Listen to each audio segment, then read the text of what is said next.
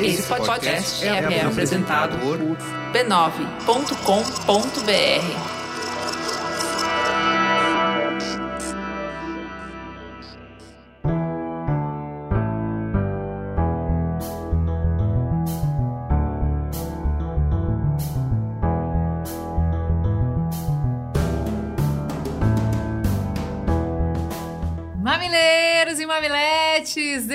eu sou a Juva Lauer. Eu sou a Cris Bartz. Bem-vindos ao Que Elas Querem, uma minissérie feita pelo Mamilos com apoio de L'Oréal Paris. E o que, que a gente quer, Juliana? o que a gente quer é que ser mulher não seja barreira para que a gente consiga alcançar os nossos desejos e os nossos sonhos. Quem é mamileiro sabe que esse tema atravessa quase todas as pautas do Mamilos. A gente reconhece que já caminhamos muito nessa direção. As mulheres já são maioria em cursos de ensino superior, a gente já garantiu uma série de direitos políticos, conquistamos espaços em todos os setores da sociedade. Ainda assim, a desigualdade continua. De acordo com a ONU Mulheres e o Pacto Global da ONU no Brasil, para que a gente possa avançar ainda mais nessas discussões, a gente precisa falar sobre economia do cuidado, maternidade e carreira, liderança e assédio. E vocês sabem que o Mamilo está aqui justamente para promover essas conversas urgentes e importantes. E para isso, convocamos um quarteto extraordinário. São quatro mulheres que estão no mundo promovendo a mudança a cada dia. Bora que a gente tem muita conversa de peito aberto pela frente e você pode acompanhar os quatro episódios dessa minissérie no YouTube para também ver a nossa carinha das nossas convidadas ou escutar na sua plataforma de áudio preferida. Vamos, juntas.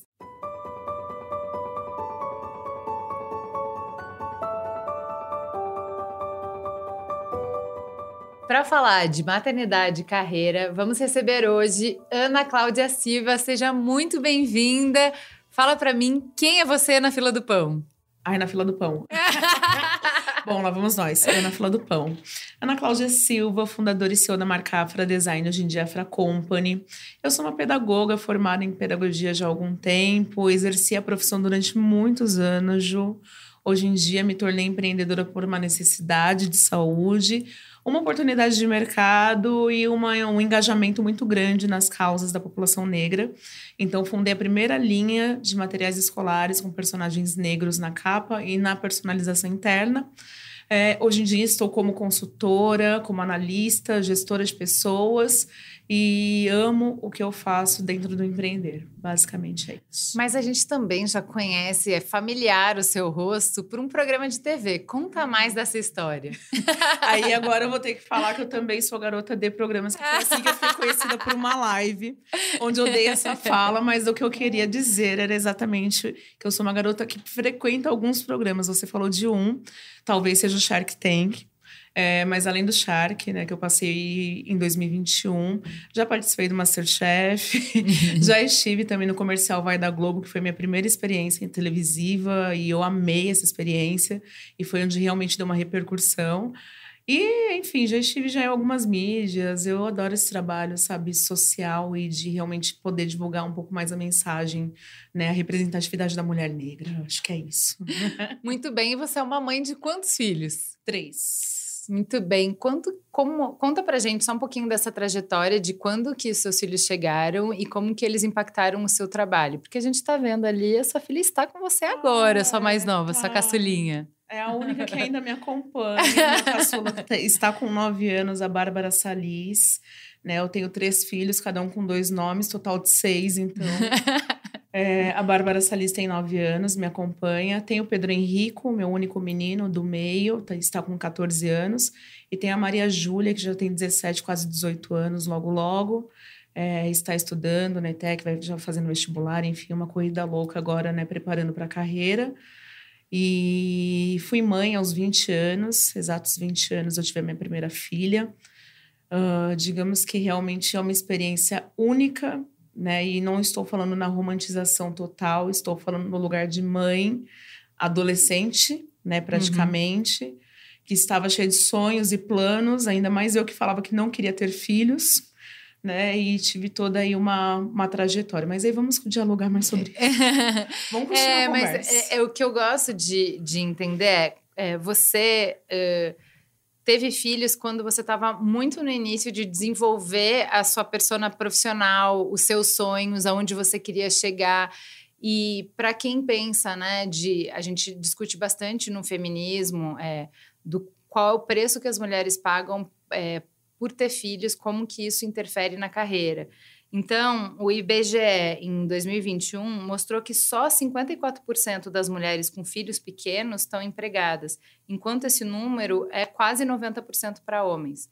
Então, o que, que, o que, que esse número mostra? O número mostra que a gente até trabalha antes, mas no momento que os filhos chegam, a gente tem uma série de pesquisas mostrando que é, um número gigantesco de mulheres é demitida logo na volta da licença maternidade ou um número também muito significativo de mulheres pede demissão logo na volta da licença maternidade.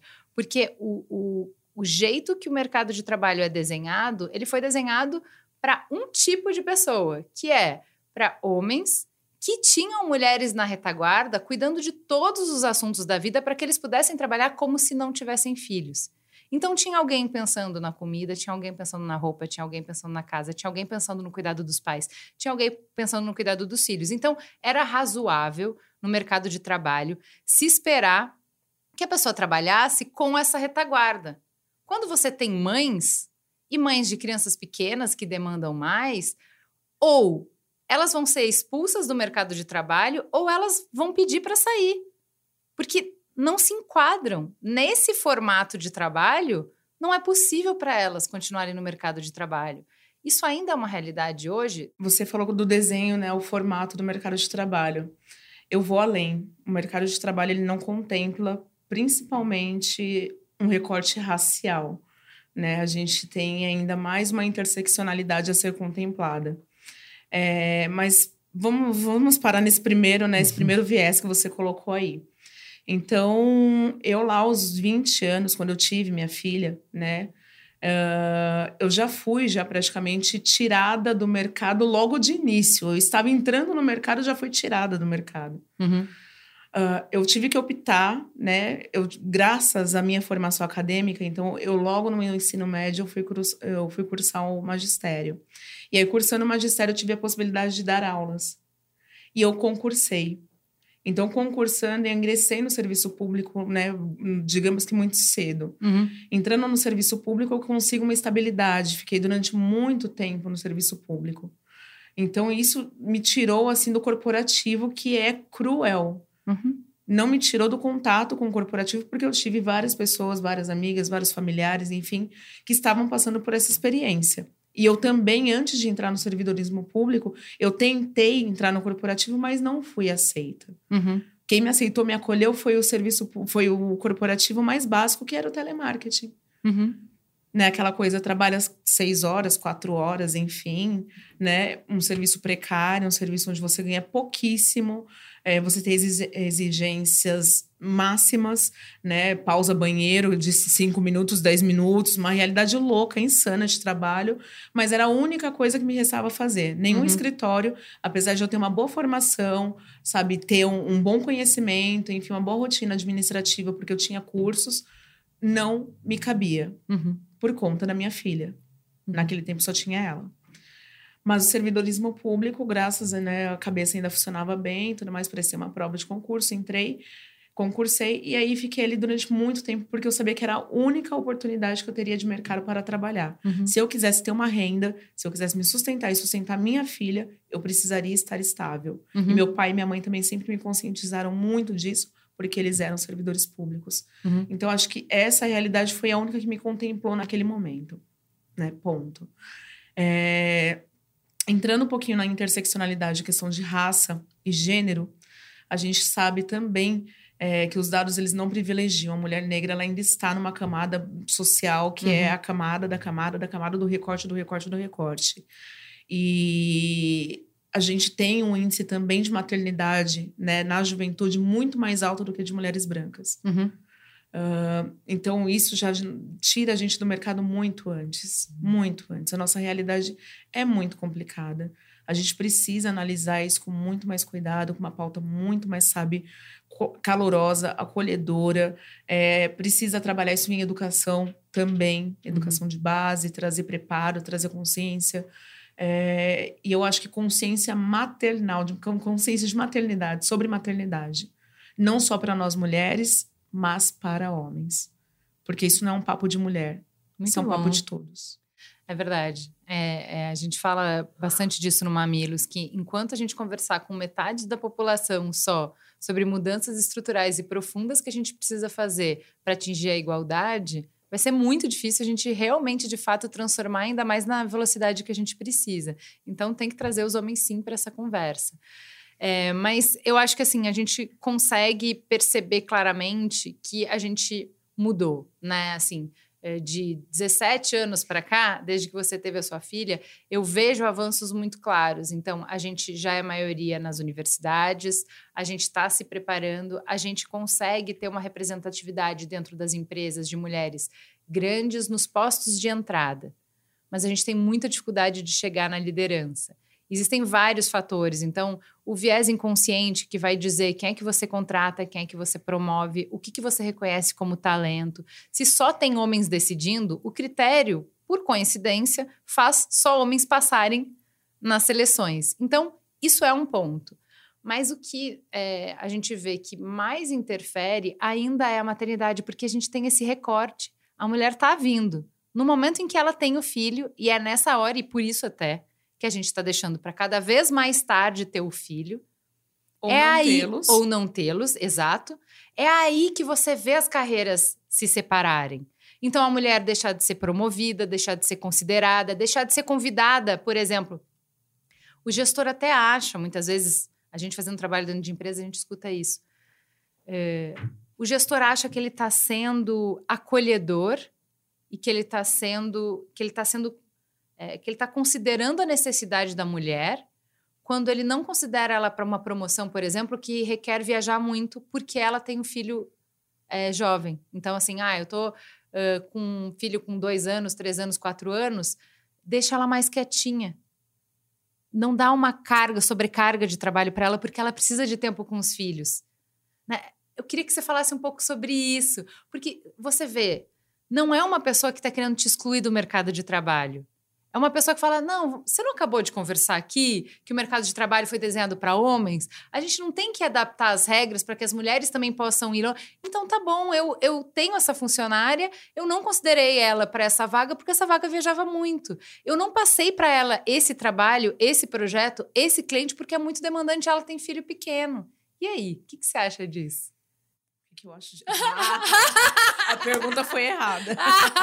o que eu acho disso? Não, não, não pergunta assim, que aí a gente vai ter que falar. Então, Fala é- mesmo. É, é complicadíssimo, né? Eu acho que porque a gente tem cada vez mais mulheres empreendendo, cara, não O é que, que um isso quer gosto. dizer? O que, que isso quer dizer? Não é o que isso quer dizer, né? Então, assim, é, as mulheres, ela, é, a gente é suficiente até determinado ponto dentro do mercado de trabalho, Uhum. né?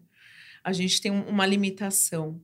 E, e por muitas vezes, é, a caracterização de uma mulher, ela tem, a gente tem que se disfarçar de homem Uhum. no ambiente corporativo, no ambiente de, tra- de trabalho, para a gente conseguir chegar além. Uhum. E quando eu digo se disfarçar de homem, é tomar uma postura né, masculinizada, aquela coisa da mulher que, né, não, eu sou posturada, eu sou muscular, porque eu preciso estar. eu vou ser né, agressiva. Eu vou ser agressiva, você sabe aquela pessoa que não autoritária, Uhum. né? Eu não tenho, não, não vou ser carismático o suficiente, não vou ser. Eu vou ser eu- séria, eu vou você ser sabe. fechada. Exato, eu, eu tomo uma postura masculinizada para que eu consiga ter autoridade masculina Uhum. Para que eu consiga exercer e chegar no ponto onde um homem faz, facilmente chegaria. Uhum. Né? Então, aquela coisa do trabalhar duas vezes mais, ocupar um espaço social que não seria meu, para que eu consiga ter uma ascensão profissional ao Uhum. ponto de. Uhum. É, isso é ridículo, ó, né? Ridículo a gente ainda, no século XXI, a gente tem que falar que isso é necessário. Uhum. Porque a mulher ela tem dons eh, cruciais. A gente tem formação acadêmica elevadíssima Uhum. hoje em dia em relação aos homens, como você falou. É, na academia, né, dentro da, da, da parte intelectual, da parte de formação, a gente tem buscado cada vez mais. Uhum. A gente entra em universidades hoje em dia, eu sou professora, como eu disse, E o que a gente vê, na maioria das salas, são mulheres. Uhum. São mulheres buscando formação acadêmica, mulheres buscando Muito cursos, dedicadas, muito dedicadas, CDF. mulheres- exatamente, mulheres cada vez mais ocupando espaços necessários de intelectualidade para que elas cheguem no mercado de trabalho preparadas Uhum. para ocupar esses cargos. Só que o estrutural não nos permite ascender o suficiente. Né? As políticas públicas, enfim, elas têm mudado. As grandes empresas, elas têm se preparado e têm se preocupado né, em dar formação continuada para mudar essa, essa, essa mentalidade, né, mudar essa estrutura da empresa e ter programas inclusivos, né, programas de diversidade, programas Mas inclusivos. eh, eu gosto do que enfim. você está falando de mudar a mentalidade, porque é isso. Nesse exemplo que eu dei, a pessoa ela não está querendo excluir, mas ela exclui por uma, um- uma falta de compreensão do que a gente realmente quer. É por isso o nome dessa série é o que as mulheres querem. Porque o que a gente quer não é que você decida por mim, amor. Não. Toda a minha luta é para que eu possa decidir. Entendeu? Me dá a opção, me convida. Olha, a gente vai abrir uma nova filial, é em outro estado, é muito trabalho. Para ir para abrir uma nova filial é muito trabalho, mas isso aqui de verdade é uma chance de promoção. Porque ou vai quebrar ou vai se fazer. Temos essa posição. Tem duas pessoas na equipe, um homem e uma mulher. Vocês vão querer concorrer? E aí os critérios estão estabelecidos, são esses critérios aqui e é assim que a gente vai decidir. Vocês querem concorrer? Entendi. Tá posto. Tá posto, gente, abre pra mim, me considera, me chama, me deixa escolher, porque eu posso chegar em casa e conversar com meu marido e falar: "Gato, segura as pontas aí, que é minha vez agora, na sua, eu seguro as pontas, beleza?" E o cara dá pro cara a possibilidade de chegar em casa e perguntar: "Bem, tô afim de ir". E a mulher falar: "Gato, você não vai nem a pau, porque a sua mãe tá doente, você vai ficar, a gente precisa que você baixe a bola e fique mais em casa. Porque o cara também pode precisar fazer essa escolha. Você não pode assumir que o cara simplesmente está disponível. E ter o número de divórcios que a gente tem, um monte de executivo de velha guarda falando eu devia ter ficado mais tempo com a minha família, mais tempo de qualidade, não devia ter casado com trabalho. Então, assim, Vamos melhorar a regra para todo mundo. Me considera na promoção, me considera no trabalho que é um pepino, mas que me dá a possibilidade de aparecer nos lugares certos. Eu, eu vou levar essa fala para minha área hoje em dia de atuação, que é o empreendedorismo. E a gente tem visto um número cada vez maior de empreendedoras, né? A gente já é maioria quase que absoluta, aliás, absoluta, não é quase absoluta, é absoluta. E eu tenho conversado bastante, frequentado bastante núcleos de empreendedorismo diversos, Mulheres do Brasil, Rede Mulher Empreendedora, entre outros. E a conversa que a gente tem tido, inclusive os núcleos que a gente tem formado, é exatamente pensando em como melhorar e como ascender as empreendedoras que a gente tem. Uhum. E a gente tem se fortalecido muito entre nós. Porque a gente percebeu que não temos esses momentos de socialização como os homens têm. Eles saem sexta-feira à noite, vão pro seu rap, vão trocar informação, Uhum. vão fazer lá, ah, então, e aí, como é que tá lá? No... Ah, tá bem, não tá, tudo mais. Ah, então, o que você tá precisando de aporte? Isso entre empreendedores, Aham. né? Olha, tô precisando de não sei quantos mil. E eles têm essa confiabilidade de pegar, e, sabe, na hora ali. Tipo, beleza, faço o Pix. E tá Aham. aqui, eles se apoiam muito. Eles têm um círculo ali de confiança entre eles muito fechado. E uma facilitação para trocar entre eles muito grande. E a gente que é mulher, a gente não tem nem a proximidade de para conseguir trocar entre nós. Então a gente está começando a se articular para que isso aconteça. Uhum. E tem formado uns núcleos muito fortes, entendeu? Muito bacanas. Porque a gente entendeu que ou a gente se junta e faz Uhum. acontecer, ou a gente não vai conseguir chegar no mercado da mesma forma forte como eles têm. Então já tem investidoras, né? A gente já Uhum. tem mulheres que estão entendendo que, ah, se eu juntar aqui uma médica, uma advogada, uma não sei o que lá, a gente vai conseguir fazer um núcleo bacana e se, se auto-apoiar. Uhum. A gente não precisa chegar no banco, porque o banco não facilita para nós. Uhum. Ah, você é mulher, você é empreendedora? O que, Uhum. que você tem? Um salãozinho? Uhum. Ah, então eu vou te dar um microcrédito aqui. Vamos assinar aqui para você? Vai lá, se vira com seu microcrédito. Uhum. Isso aqui não é nem capital de giro para mim, irmão.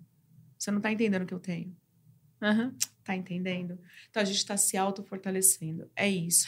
Sabe que a, a Denise Damiani, ela teve aqui para falar de mulheres e liderança e ela falou, sabe, que as mulheres já construíram esse círculo para troca de informação, mas ainda tá fraco a indicação, que é os caras levam os times, os brothers, os deles com eles onde eles vão. Cara, mete a sua cara a tapa pelas mulheres, pelas minas também. Vai na fé, tipo, pode e a gente precisa disso para a gente conseguir essa ascensão. É, voltando um pouco mais para essa questão de, de maternidade e carreira, tudo bem, a gente falou uh, dessa questão de é, demissão logo depois da licença maternidade. Eu, é, no trabalho que a gente está fazendo de formação de lideranças diversas, é, eu escutei de mulheres que estão nos seus 30 anos, mulheres jovens, quando a gente fala traz essa questão de maternidade e carreira, de qual é o impacto, de qual é a política da empresa, de por que, que interessa para a empresa como estratégia não perder esses talentos, porque elas vão virar empreendedoras e para elas vai ser bom. Para a empresa que perdeu os talentos é que é ruim, entendeu? Então as empresas já estão ligadas e já estão começando com uma série de estratégias. Essas minas novinhas falam: cara, que louco ouvir isso, porque eu não sabia que isso me causava tanto pânico. Eu não consigo nem pensar em ter filho de medo do que isso vai fazer com a minha carreira. Eu não sabia. Eu achava que eu não queria ter filho. Agora que nesse espaço seguro eu estou entendendo que tem um caminho para mim, que é possível, que não é para eu pagar esse preço, eu estou vendo quanto do eu não querer ter filho ou não querer nem pensar sobre isso é medo.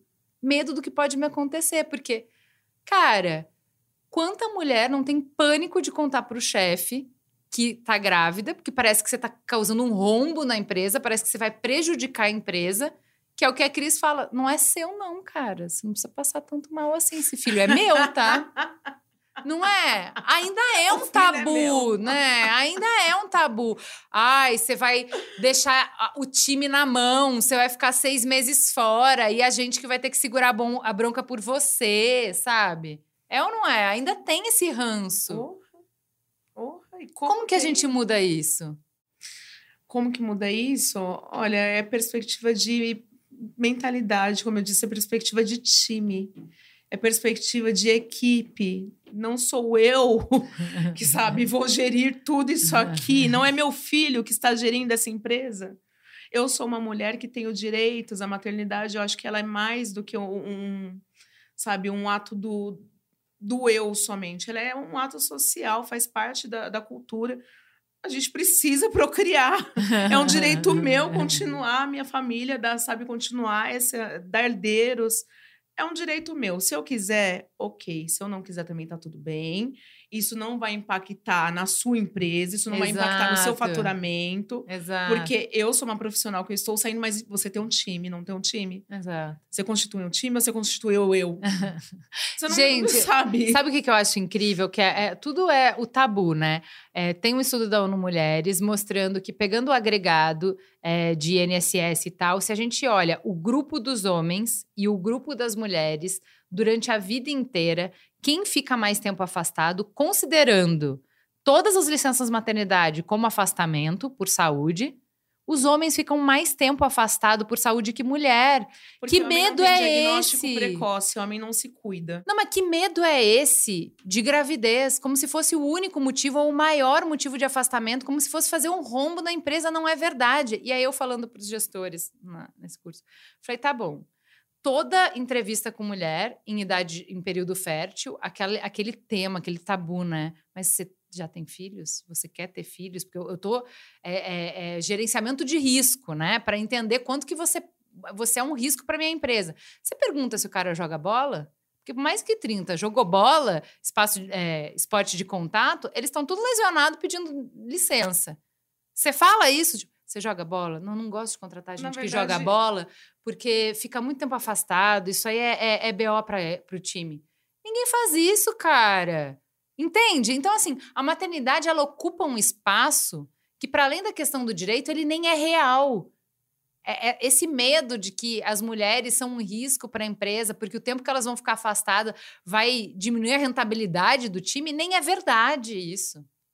Vamos filosofar além, Ju? É, se existe maternidade, existe paternidade, porque eu não engravido sozinha. Então, se tem a minha saída, onde é que está a saída desse pai? Você concorda comigo? Concordo super. É, se eu vou precisar sair, o desfalque não seria só meu. Uhum. O homem também teria que estar me acompanhando. Hoje em dia existe É. a licença paternidade, que geralmente é de quatro meses, né? Se não me engano, constitucionalmente é isso, não é isso? Não, hoje é, o, o que está na lei, é, sei lá, é muito pouco, é uma semana, mas algumas empresas, empresas. assinam uma empresa cidadã que o homem tem direito a quatro meses. Para mim, isso é o que faz mais diferença, tá? É o que tem um impacto direto na, na fonte Na fonte. aí para todos os gestores. Só que isso requer que o RH seja comprometido e que não seja o pai escolhe ter essa licença de quatro meses. É, o homem vai ter a licença de quatro meses. Porque sabe o que acontece? Várias empresas a gente já foi que o RH colocou a licença de quatro meses de paternidade e o homem não quer te tirar essa licença. Eu te pergunto, por que, que ele não quer tirar? Não é opcional. Porque ele tem medo. O que, que vai acontecer com ele se ele ficar quatro meses fora da empresa? Ah, é? Você tem medo? E eu, então? Não é opcional, não é opcional. É opcional eu tirar seis meses para cuidar do meu filho? Aliás, é opcional para a criança ficar seis meses ou quatro meses sem o pai ou sem a mãe? Vamos pensar na criança. Filosofando de novo. É opcional para a criança ficar sem o pai ou sem a mãe? Então, assim, sabe, são questões muito básicas de sociedade que a gente tem que começar a revisar e que já não cabe mais. Porque se eu tenho uma licença maternidade porque a criança foi gerada, o pai gerou também, o pai concebeu, né? Não- Pode não Uhum. ter gerado, mas o pai concebeu. Então ele tem que tirar esse tempo também para a criação desse filho. É a criança que tem que estar no foco. Uhum. A Concordo. criança tem que estar no foco. Então, assim, a empresa deveria de também visar, sabe? A empresa também tem que visar. A criança tem que estar no foco. Entende? É, mas Não olha que- olha tudo que a gente é falou. muito além, é uma questão muito além. A gente está falando de política pública, a gente está falando é, de mudanças culturais, né? Culturais. Das relações entre homens e mulheres, das relações dentro das famílias, de mudanças que já estão acontecendo e acontecendo de forma rápida, mas que a gente tem que fazer de foro íntimo, pessoal, Sim. E de mudanças dentro da empresa. E Mudanças. até mesmo de estatuto, porque aí a gente já vai já partindo para o ECA. É verdade. A gente já vê vindo já de outras constituições, de outras, sabe, outros argumentos para amparar a mulher. Aí a gente já volta para amparar a mulher. Porque se- é- é- tudo isso vai focar exatamente no que a gente está pautando aqui. Que é essa questão da maternidade ser amparada. A mulher ela tem que estar amparada dentro dos direitos legais para que ela tenha uma carreira saudável. Isso. Para que a gente. É pra- é- é, o que eu acho para mim é, é que o, o fardo reprodutivo, o fato de que na espécie humana somos nós que geramos o bebê, para que isso não seja um fator de desigualdade, porque isso é um fator de desigualdade se a gente determinar que é assim. Se a gente construir uma sociedade em que o peso maior fique para as mulheres. Então, dentro das relações, a gente pode dividir melhor.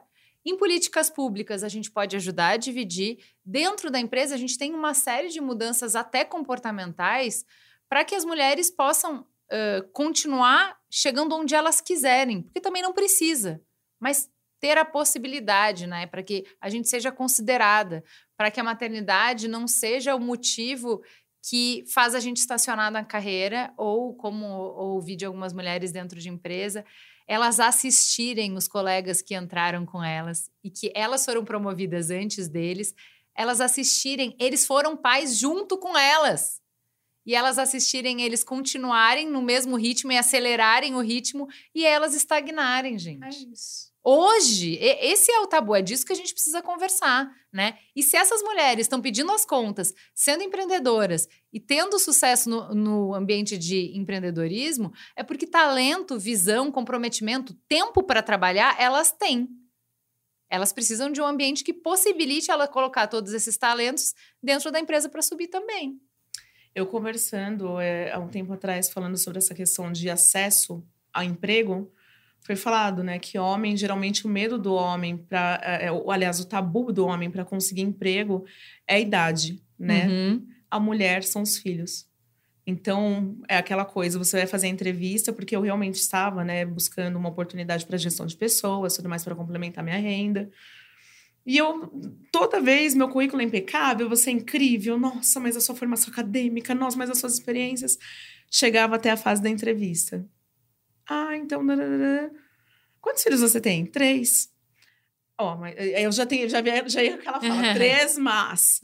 Uma já tá já encaminhada, já tem 17 anos, já tá ótima, já se vira sozinha, todos eles já estão bem criados, sabe? Sempre uma justificativa para amparar que eu não teria tanto trabalho, né? Não daria Que eu não vou faltar na empresa por causa dos meus por filhos, conta dos meus né? filhos, mas isso sempre me colocava para fora do processo após a entrevista e os três filhos.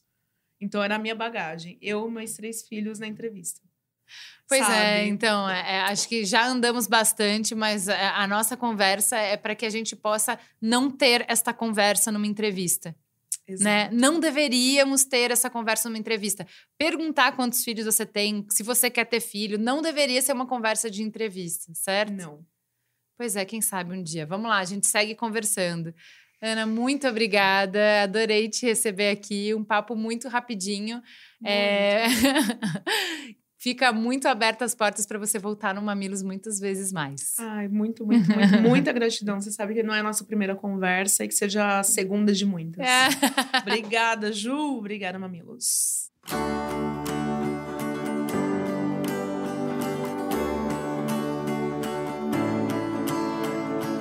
Esse programa é um oferecimento de L'Oréal Paris, a marca número um de beleza no mundo e que apoia as mulheres nas suas jornadas de empoderamento e autoconfiança, onde quer que ela esteja. A gente sabe que a luta das mulheres por igualdade de direitos já acumulou importantes conquistas, mas a gente ainda tem um longo caminho pela frente. É por isso que a L'Oréal Paris e o Mamilos se uniram para incentivar e valorizar as mulheres, reforçando que todas elas valem muito. L'Oréal Paris também defende a valorização da mulher através da representatividade na criação dos seus produtos e seu último lançamento, Eusebe Cachos dos Sonhos, fala bastante disso. Afinal, a gente sabe da importância de uma boa autoestima, valorização e autenticidade. E esses também são valores que fazem parte da L'Oréal. A marca quer estimular cada vez mais mulheres a terem uma verdadeira relação de amor com seus cabelos. A nova linha de L'Oréal Paris para cachos conta com shampoo, condicionador, creme noturno e creme milagroso 3 em 1, para enaltecer e celebrar as cacheadas de todo o Brasil. Experimente a linha completa Euseve Cachos Longos dos Sonhos. Para conhecer os produtos, é só acessar o link que está aqui na descrição desse episódio.